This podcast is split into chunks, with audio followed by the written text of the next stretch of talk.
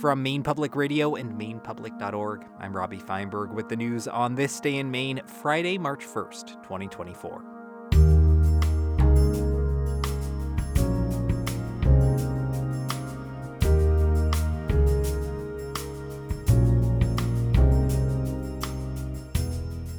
This Day in Maine is made possible by Now You're Cooking, celebrating 24 years of selling cookware, kitchen tools, gadgets, and fine wine on historic Front Street in downtown Bath. Open seven days a week.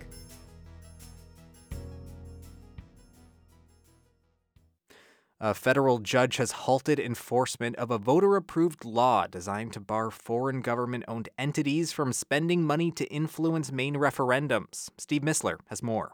The 40 page decision by U.S. District Judge Nancy Torresen is not the final ruling, but suggests that she views significant portions of the law, backed by 86% of Maine voters in November, could apply to domestically held corporations, and as a result, are unconstitutional. Supporters of the law highlighted Torresen's suggestion that states might be allowed to enact restrictions on foreign electioneering in state and local ballot campaigns. But Torresen also wrote that the law might be, quote, over inclusive by infringing on free speech rights of domestically held companies with some foreign government ownership. The law is the result of a citizen initiative last year responding to record spending on a 2021 ballot campaign aimed at halting Central Maine Power's transmission corridor through western Maine. The effort originally targeted a multi million dollar electioneering effort by Hydro Quebec, which is wholly owned by the government of Quebec, but its list of opponents grew to include CMP and Versant Power, a subsidiary of Enmax, which is owned by the government of Calgary, Alberta. CMP and Versant challenged the legality of the law, as have the Maine Press Association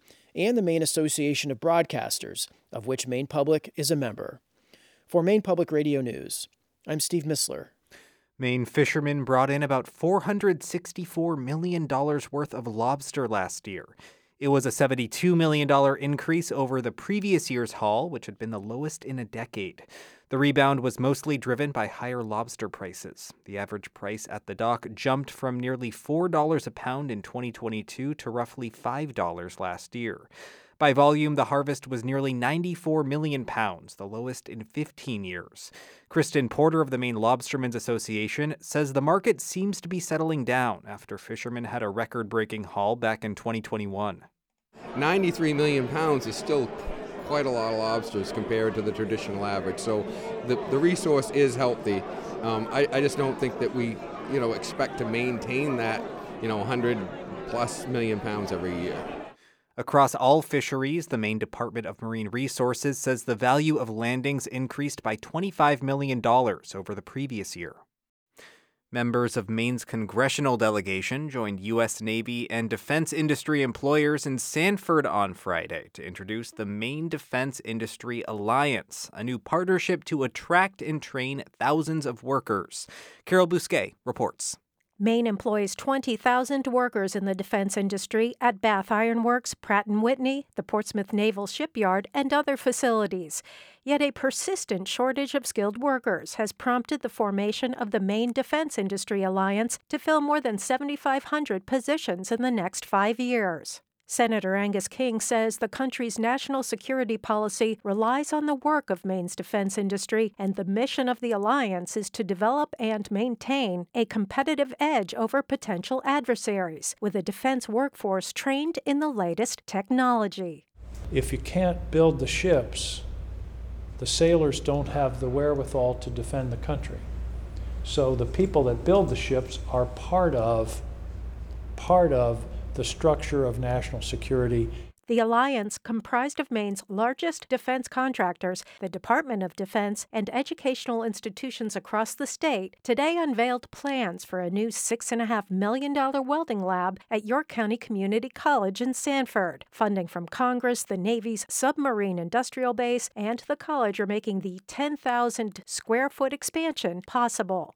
U.S. Army veteran Thomas Bailey said training is vital to Mainers like him. Bailey says his life was turned around by a veterans program in Lewiston that connected him to BIW in November. He's now doing electrical design for the shipbuilder. A year ago, I was homeless. I was living at VetSync. Now I'm living in Brunswick in an apartment. I have a car. I have a future ahead of me, and I am just over the moon. The alliance says the goal is to have the new welding lab operational by the summer of 2025. For Maine Public Radio News, I'm Carol Bousquet. A proposed plan to change mail distribution in Maine is facing strong opposition. The Postal Service has proposed moving all mail processing to the Scarborough facility and downgrading its Hampden facility to a local processing center. Representatives for Senator Susan Collins and Representative Jared Golden criticized the change at a public meeting on Thursday night in Brewer, saying it wouldn't benefit Maine residents. Secretary of State Shenna Bellows said the change could slow the delivery of absentee voting ballots, which must be received by the municipality before the polls close on election night. Those concerns were echoed by others in the room, including Maine American Postal Workers Union President Scott Adams and you're telling the general public that there's no changes in time in the time of delivery. There won't be a change in the time your carrier shows up at your house, but you're getting stuff that's five days old. Some speakers raise concerns about older residents who get medications in the mail. The proposed changes in Hampden are part of a 10 year nationwide plan that the Postal Service says will expand services to the public and improve working conditions.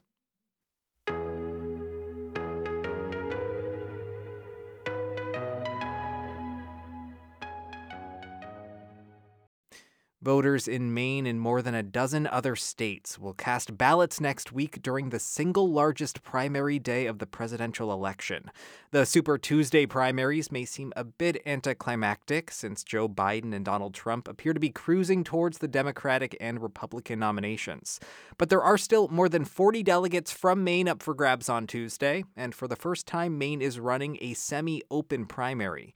We brought Maine Public State House correspondent Kevin Miller in to walk us through what voters should expect on Tuesday. So, Kevin, let's start with what may be a new concept for many Maine voters this semi open primary. Can you explain what this is exactly?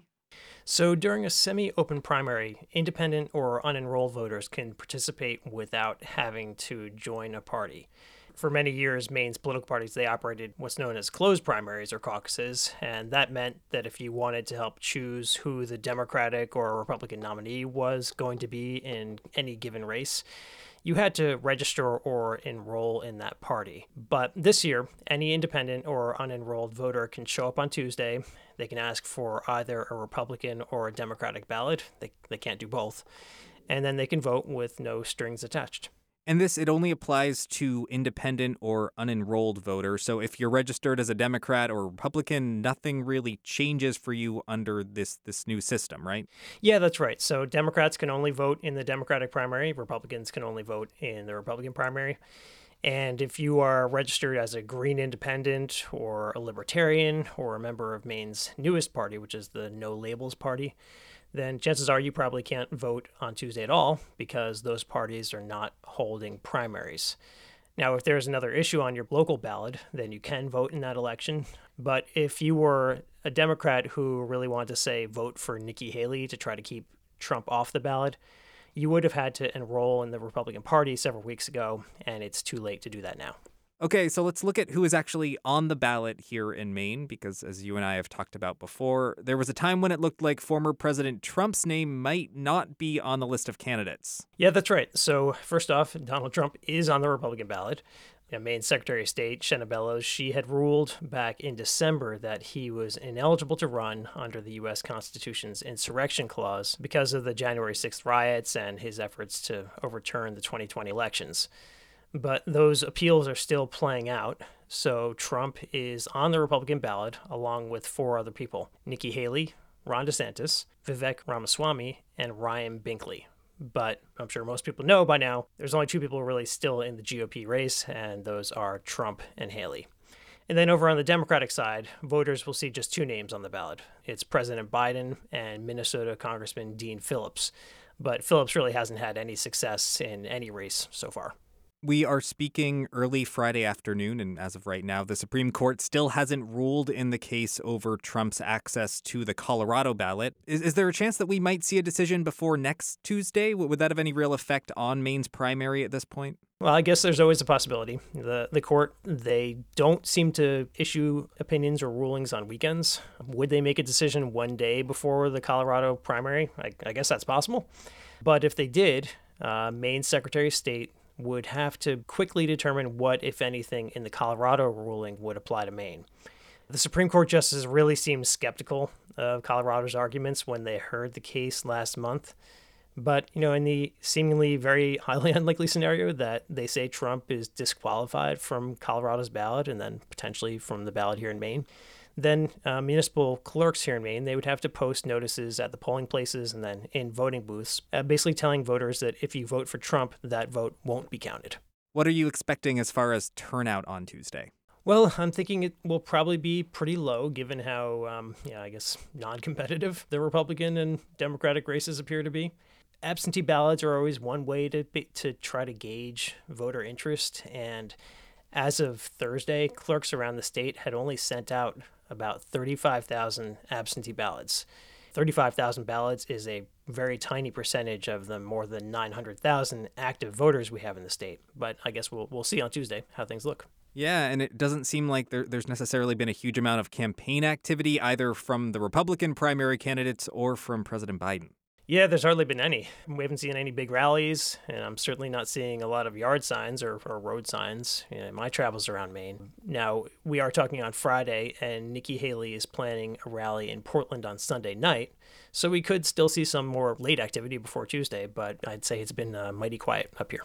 And what about ranked choice voting? As we just talked about, there are a bunch of Republican names on the ballot, but only two contenders left Donald Trump and Nikki Haley. Can voters still rank the candidates in terms of their preferences? Yeah, they can. But really, it's not going to matter in this election at all. Because even if Donald Trump, I guess, or, or Nikki Haley, even if one of those candidates fails to get more than 50% of the vote, the Maine Republican Party has made it very clear that whoever gets the most votes the first time around will be their nominee the Secretary of State's office, they would still have to run a ranked choice runoff because that's the law. But because this is a, a primary election and the political parties get to decide how they allocate their delegates to the national conventions, the Maine Republican Party can ignore those ranked choice results. And that's Maine Public State House correspondent Kevin Miller. There's more about the Super Tuesday primaries on our website, mainepublic.org. And that's today's Maine news. For more stories, visit mainepublic.org. And coming up on Maine Calling at 11 o'clock on Monday morning, we'll talk about personal finance, including what to remember during tax season.